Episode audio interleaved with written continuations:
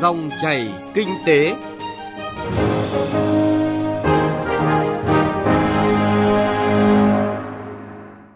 Biên tập viên Hà Nho xin chào quý vị và các bạn. Thưa quý vị và các bạn, trong chương trình Dòng chảy kinh tế hôm nay, chúng tôi chuyển tới quý vị và các bạn chuyên đề Kết nối vận tải tăng cạnh tranh trong hội nhập. Mở đầu chương trình, mời quý vị và các bạn cùng nghe cuộc trao đổi giữa phóng viên Đài Tiếng Nói Việt Nam với ông Lê Anh Sơn, Chủ tịch Hội đồng thành viên Tổng Công ty Vận tải Hàng hải Việt Nam về vai trò công nghệ trong kết nối vận tải. Tiếp đó là phân tích về các giải pháp phát huy thế chân kiềng trong vận tải biển hiện nay. Nội dung tiếp theo là ghi nhận của sàn giao dịch vận tải sau 2 năm hoạt động chưa như kỳ vọng. Phần cuối chương trình là nội dung kết nối vận tải thủy, những kiến nghị chính sách. Thưa quý vị và các bạn, phát triển và khai thác hiệu quả hạ tầng hàng hải hiện nay, yếu tố nào là quan trọng nhất? Đây là câu hỏi được đặt ra nhiều năm và câu trả lời vẫn là đầu tư kết nối công nghệ, nguồn nhân lực chất lượng cao trong bối cảnh cạnh tranh. Vì xác định đây là hướng đi đúng, từ nhiều năm nay, Tổng công ty Hàng hải Việt Nam đã tập trung đẩy mạnh đầu tư hệ thống công nghệ kết nối. Vậy sau 2 năm thực hiện, kết quả công tác kết nối và tái cơ cấu doanh nghiệp đạt được như thế nào?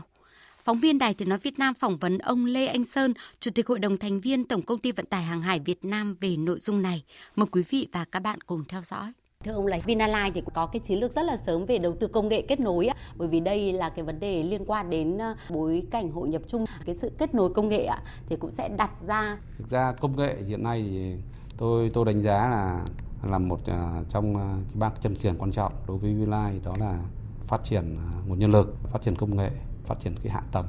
Chúng tôi cũng có may mắn là cái giai đoạn khi còn là doanh nghiệp nhà nước đã được tích lũy hạ tầng tương đối là tốt trong suốt những năm qua được, được đã được đảng chính phủ à, rất quan tâm chú ý và đã đầu tư cho chúng tôi. Thì đây là một cái lợi thế rất lớn. Thì phần còn lại nhiệm vụ còn lại là trong giai đoạn tới đây là chúng ta làm sao để kết nối được ba cái chất kiện đó. Và để kết nối được thì tôi nghĩ là tạo ra được cái sức cạnh tranh làm gia tăng được cái tính linh hoạt của hệ thống và đặc biệt là làm hài lòng hơn nữa cho với những khách hàng thì công nghệ thông tin là một cái đột phá mà chúng tôi xác định là sức mình yếu thì mình phải lựa chọn những cái phân khúc nào để mình phát triển những cái hạ tầng công nghệ thông tin nào nó phù hợp với túi tiền mình để mình phát triển. À, còn chắc chắn rằng chúng tôi đã đặt vấn đề ngay trong ban thường vụ và hội đồng thành viên tổng ty đã đặt vấn đề là phát triển công nghệ thông tin là một trong hai cái mục tiêu quan trọng trong giai đoạn tới của bên cạnh là phát triển nguồn nhân lực. Thưa ông là hiện nay thì Hội đồng đổi mới sáng tạo của Vinalines thì đã được thành lập 2 năm nay rồi để thể hiện cái quyết tâm của ban lãnh đạo trong cái việc là phát triển doanh nghiệp à, một cách à, bền vững nhất. Thế thì hai năm qua cái kết quả mà đáng ghi nhận nhất đã đạt được và tiếp tục phát huy như thế nào trong năm 19 cũng như năm tiếp theo? Đầu tiên là chúng tôi đã bắt đầu triển khai một hệ thống công nghệ thông tin như tôi vừa nói đấy. Thì cái này thì đang trong cái giai đoạn đang triển khai và đã đạt một số thành tích khi mà chúng ta quản lý thông qua hệ thống công nghệ thông tin, xử lý được dữ liệu và số liệu một cách nhanh gọn nhất còn năng suất hơn rất nhiều. Chúng tôi đang thay đổi cái mô hình để tạo cái sự linh hoạt, không những về quản trị mà trong vấn đề điều hành cái hoạt động của tổng ty nói chung. Thì đây là cái nhiệm vụ mà tôi có thể nói là nhiệm vụ lâu dài, bởi vì chúng tôi là doanh nghiệp nhà nước. Đây là cái khó khi mà còn nhiều ý kiến, bởi vì linh hoạt, đồng nghĩa với việc là chúng ta, nhiều khi chúng ta là phải phá cách. Thì tuy nhiên vẫn còn nhiều tư duy và À, hiện nay là doanh nghiệp nhà nước là chỉ được làm những gì mà nhà nước cho phép. Thế nên những cái tư duy đó thì tôi nghĩ là sẽ là cản trở trong cái việc mà làm sao tạo ra được mô hình linh hoạt để doanh nghiệp nhà nước nó hoạt động cạnh tranh một cách rất tốt với các doanh, doanh nghiệp ngoài ngành. Thì đây là cái vấn đề mà tôi nghĩ trong hội đồng đổi mới sáng tạo tiếp tục phải phải đưa ra những cái chủ trương mà chúng tôi phải kiên trì thực hiện nó. Thưa ông cạnh tranh trong hội nhập thì rõ ràng là cơ hội thì đi liền với những cái rủi ro. Vậy thì cái khi mà hoạt động theo mô hình doanh nghiệp cổ phần thì cái tính linh hoạt, đặc biệt là cái vai trò của cổ đông năng động thì sẽ được đặt ra đối với mọi doanh nghiệp. Với Vinalines thì thể hiện cái vai trò của cổ đông năng động như thế nào? Trong cạnh tranh doanh nghiệp phải rất là linh hoạt và nhạy bén. Đối với ờ, doanh nghiệp như doanh nghiệp Vinalines là doanh nghiệp nhà nước thì cái sự nhạy bén và linh hoạt bao giờ cũng gặp khó khăn. Là do chính những cái cơ chế của doanh nghiệp nhà nước. Để mà tạo ra được sự linh hoạt để mà cạnh tranh được thì bản thân chúng tôi phải phải xây dựng ra những cái quy tắc quy chuẩn của mình để tăng cái tính linh hoạt lên. Vì vậy mà trong bản thân trong à, cách đây 2 năm là tổng ty VNI đã thành lập một cái hội đồng đổi mới sáng tạo là theo hướng chuyển đổi cái bộ máy này hoạt động thế nào để cho nó linh hoạt nhất có thể. Do thị trường hàng hải chúng tôi, tôi xác định là trong à, nó lên xuống trồi xuống như hình xin à, và nó có thể thay đổi giá cước có thể thay đổi. Vì bất cứ một điều kiện nào ví dụ chiến tranh thương mại vấn đề địa chính trị hay những vấn đề xung đột đâu đó trên thế giới là ngay ảnh hưởng đến hay giá dầu tăng ảnh hưởng ngay lập tức đến những hoạt động kinh doanh à, thương mại thuần túy của của hàng Hà. Vì vậy mà cái độ nhạy bén, linh hoạt của ban lãnh đạo ở đây đưa lên yếu tố quan trọng hàng đầu. Làm thế nào để tạo ra được sự linh hoạt đó? Tôi nghĩ động có lẽ là trong tư duy của ban lãnh đạo đặc biệt là tổng giám đốc, ban điều hành, hội đồng quản trị sau này hội đồng quản trị của tổng ty hàng hải là phải tấm nhuần cái tư duy đó và để đạt được cái tư duy đó thì chúng tôi đã chủ trương trong một số các doanh nghiệp mở rộng cái việc tuyển dụng bên ngoài chấp nhận ở mức lương rất cạnh tranh với thị trường cho thêm những thành phần mới vào trong ban lãnh đạo đưa đào tạo cán bộ đi kể cả ra các doanh nghiệp nước ngoài để đào tạo và trong à, chương trình tới đây là tổng ty sẽ đàm phán với một số các đối tác để gửi cán bộ sang nhờ họ đào tạo để làm sao mà cán bộ đó với một sự linh hoạt của các doanh nghiệp tầm cỡ quốc tế bên nước ngoài cùng với cái sự rất là năng động của người Việt chúng ta tạo ra cái sự nhạy bén trong kinh doanh để chúng ta có thể cạnh tranh một cách thẳng thắn với các doanh nghiệp quốc tế. Vâng ạ, xin trân trọng cảm ơn ông.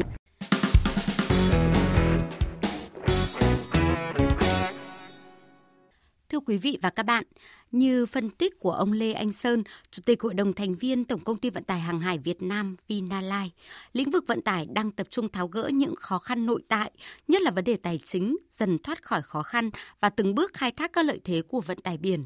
Trong chương trình dòng chảy kinh tế hôm nay, tiếp tục chuyên đề về kết nối vận tải, tăng cạnh tranh hội nhập, chúng tôi chuyển tới quý vị và các bạn những phân tích đánh giá và các giải pháp đưa ngành vận tải biển vượt khó qua phân tích, giải pháp phát huy thế chân kiềng trong vận tải biển. Mời quý vị và các bạn cùng nghe. Sau 10 năm hoạt động của vận tải biển gặp nhiều khó khăn, kết quả kinh doanh không đạt như kế hoạch, tài chính gặp khó, Giải pháp cho vận tải biển tiếp tục là bài toán khó cần có sự quyết tâm để tháo gỡ. Những giải pháp đổi mới quan trọng nhất là tư duy.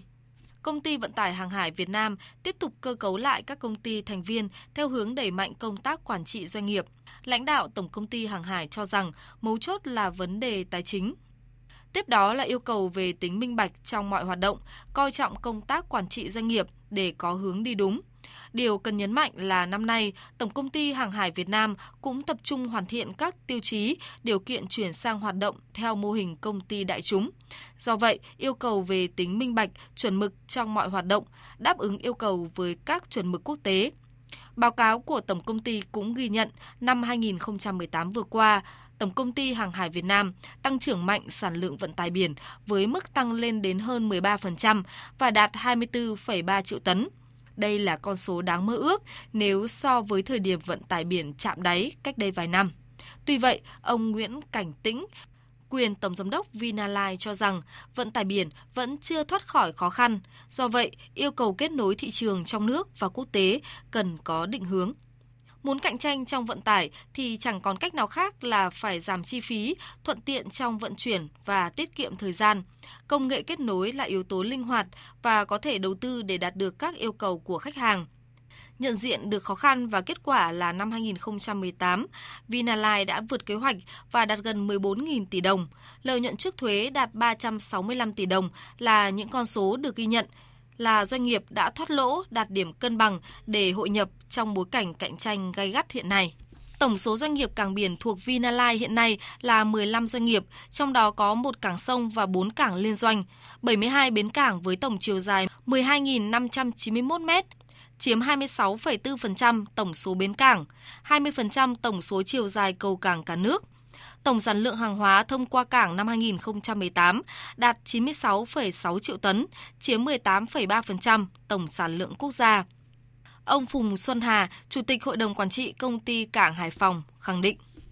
Tập trung vào đầu mối cảng Hải Phòng, phải nói rằng khu vực Hải Phòng, phải nói rằng đấy là một cái thuận lợi ờ, rất lớn của Hải Phòng nói chung và của cảng ờ, Hải Phòng nói riêng. Câu chuyện ở đây là cạnh tranh những cái dịch vụ tốt nhất với khách hàng và đưa ra các lợi ích của chúng tôi sang ngoài với lợi ích của các khách hàng của chúng tôi. Không phải bây giờ chúng tôi mới làm logistics. Hiện nay chúng tôi đã mở cái tuyến ờ, vận tải container từ ờ, phía Bắc thông qua hệ thống đường sắt kết nối với cảng Hải Phòng và tôi xin nhắc lại là cảng Hải Phòng là cảng biển duy nhất phía Bắc có hệ thống đường sắt kết nối. Chúng tôi tăng cường cái dịch vụ này. Trong năm 2019, Vinalines đặt mục tiêu sản lượng vận tải biển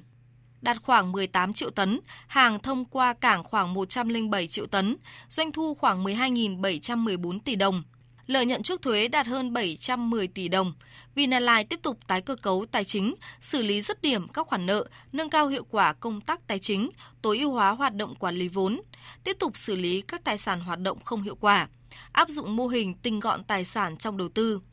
Lãnh đạo Vinalines nhấn mạnh, về kế hoạch đầu tư trong năm 2019, Vinalines sẽ thực hiện các dự án đầu tư xây dựng cảng biển trọng điểm, gồm bến 3, 4 cảng Lạch huyện, cảng Vinalines Đình Vũ, phát triển cơ sở hạ tầng logistics gắn liền với hệ thống cảng và tại các trung tâm kinh tế, khu công nghiệp lớn. Ông Phạm Minh Đức, chuyên gia kinh tế cao cấp của Ngân hàng Thế giới, phân tích về các yêu cầu đối với dịch vụ vận tải logistics tại Việt Nam cần chú trọng sự lớn mạnh của các doanh nghiệp trong nước. Vì thế cho nên là cái sự liên liên kết liên doanh này là rất quan trọng. Và cũng đòi hỏi các cái nhà cung cấp dịch vụ của Việt Nam ấy là cần phải có một cái tầm nhìn. Và vì thế cho nên các cái doanh nghiệp có một cái tầm nhìn, có một cái kế hoạch chuẩn bị về đào tạo nguồn nhân lực. Bởi vì đây không phải chỉ là một ngành chân tay nó là một ngành đòi hỏi trí tuệ. Chúng tôi nghĩ rằng là phải đưa ra một cái hệ thống thông tin rành mạch từ đó cũng có thể là cho được một cái hình ảnh và cái phương hướng phát triển kinh tế.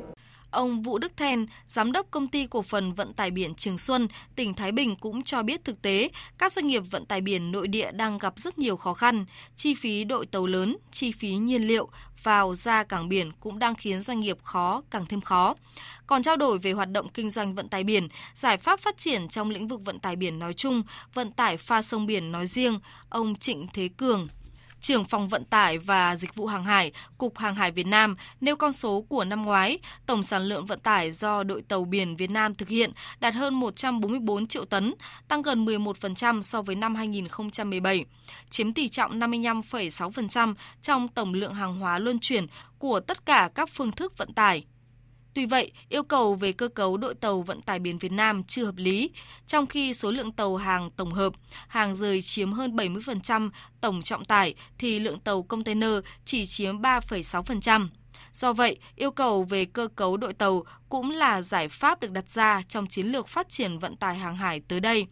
Bởi lẽ, đội tàu biển Việt Nam hiện nay dần được trẻ hóa sẽ nâng cao hơn năng lực cạnh tranh, giảm chi phí nhiên liệu, nhưng để phát triển được các doanh nghiệp vận tải biển thì cần có sự cơ cấu hợp lý, có cơ chế chính sách phù hợp để tạo điều kiện hoạt động theo mô hình tinh gọn, hiệu quả hơn.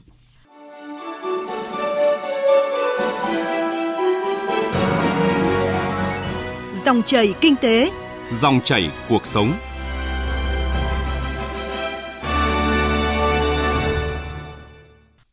Thưa quý vị và các bạn,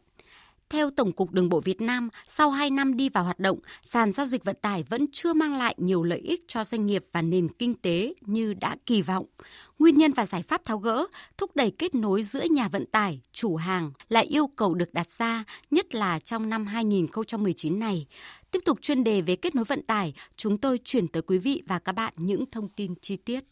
Lãnh đạo Tổng cục Đường bộ Việt Nam cho biết, Bộ Giao thông Vận tải đang chỉ đạo nâng cao hiệu quả hoạt động của sàn giao dịch vận tải nhằm minh bạch hóa hoạt động vận tải, đặc biệt là để giảm tỷ lệ xe chạy rỗng, tiết kiệm chi phí vận tải, góp phần hạ giá thành sản phẩm sau 2 năm hoạt động.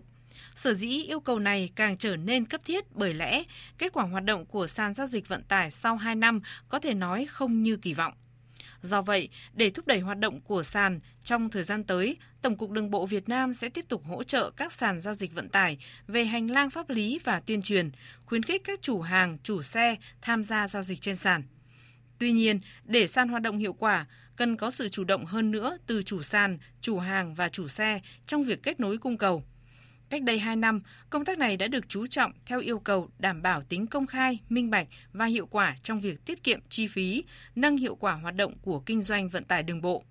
Bà Phan Thị Thu Hiền, Phó Tổng cục trưởng Tổng cục Đường bộ Việt Nam nêu chi tiết qua cái theo dõi của chúng tôi cho thấy là do cái xử lý vi phạm rất mạnh mẽ quyết liệt và đây có thể dùng là từ là ngành giao thông áp dụng cái xử phạt cái số lượng phương tiện mà vi phạm là đã giảm rất là nhiều và đây là tín hiệu đáng mừng cho cái việc mà thực hiện chấp hành luật lệ giao thông của các đơn vị kinh doanh vận tải. Thực tế, sàn giao dịch ế ẩm trong khi vẫn có tới 40% xe tải phải chạy rỗng một chiều, thực sự là một con số rất đáng suy nghĩ. Đại diện sàn giao dịch vận tải được thành lập đầu tiên trong cả nước. Vina Trucking cho biết, sau hơn 2 năm đi vào hoạt động, đến thời điểm này, tổng số thành viên tham gia sàn giao dịch vận tải chỉ đạt khoảng hơn 1.100 thành viên. tổng số giao dịch trên sàn chỉ vào khoảng hơn 600 giao dịch và số giao dịch thành công thì quá nhỏ, chỉ khoảng trên dưới 100 giao dịch. Một số doanh nghiệp trong lĩnh vực vận tải, nhất là các chủ sàn giao dịch vận tải, thì nguyên nhân của con số giao dịch thống kê thấp là do hiện các sàn giao dịch vận tải chưa áp dụng cơ chế buộc phải giao dịch 100% trên sàn. Ông Đỗ Khắc Hà, giám đốc công ty cổ phần Villa Data, cho rằng mục tiêu thì tốt đẹp nhưng hoạt động của các sàn thì chưa hiệu quả. Khách hàng ấy thì người ta chỉ quan tâm đến cái việc là khi chở hàng thì đi từ A đến B thì còn khách nhà vận chuyển chở bằng cái gì có thể người ta cũng không cần quan tâm nhiều miễn là đáp ứng được cái yêu cầu vận chuyển, ví dụ như là anh phải an toàn, anh phải đúng hạn, phải có những thông tin đầy đủ cho người ta. Với cái sàn này thì bất kể một cái loại hình vận chuyển nào đều có thể tham gia được, kể cả đường biển, đường bộ, đường sắt, và thậm chí là đường không. Chúng tôi có các công cụ đảm bảo thực hiện hợp đồng. Khách hàng có thể đặt cọc cho nhà vận chuyển thông qua cái cổng thanh toán được tích hợp ngay trên ứng dụng. Có thể đặt cọc ngay và hai bên là hoàn toàn không cần thiết phải gặp nhau một nguyên nhân dẫn đến tình trạng ế ẩm của các sàn giao dịch vận tải là do các chủ xe và chủ hàng chủ yếu lấy thông tin và liên hệ giao dịch với nhau thông qua các thông tin của sàn cung cấp, nhưng không thực hiện giao dịch trên sàn. Vì thế, giao dịch tại các sàn vận tải hàng hóa chưa hiệu quả nếu không muốn nói là mờ nhạt. Như vậy, mục tiêu của việc ra đời các sàn giao dịch vận tải cũng như mong muốn đóng góp vào việc kết nối cung cầu trong vận chuyển hàng hóa nhanh chóng, thuận tiện và quan trọng nhất là chi phí rẻ đã chưa đạt được. Do vậy, với chỉ đạo của Bộ Giao thông Vận tải hiện nay, trách nhiệm chính là từ tính hiệu quả trong hoạt động của Tổng cục Đường bộ Việt Nam trong thời gian tới đây. Giải pháp có thể tập trung ngay chính là truyền thông. Về mặt chủ quan, việc các doanh nghiệp e ngại tham gia giao dịch trên sàn là do chủ xe không muốn minh bạch và công khai các chi phí vận chuyển và khả năng vận chuyển. Phía các chủ hàng cũng không muốn công khai minh bạch khối lượng hàng hóa, giá cước vì coi đây là những bí mật kinh doanh cần được truyền thông để nhận thức tiện ích của kết nối công nghệ trong vận tải để cạnh tranh. Trong bối cảnh doanh nghiệp kết nối hiện nay, không phải là các doanh nghiệp trong nước cạnh tranh với nhau mà là cạnh tranh toàn cầu vì vậy, các cơ quan quản lý cũng cần có những thông tin đầy đủ về yêu cầu quản lý dữ liệu đảm bảo tháo gỡ rào cản tâm lý từ phía các doanh nghiệp, đẩy mạnh kết nối đảm bảo mang lại hiệu quả như mong muốn khi khai sinh sàn giao dịch vận tải.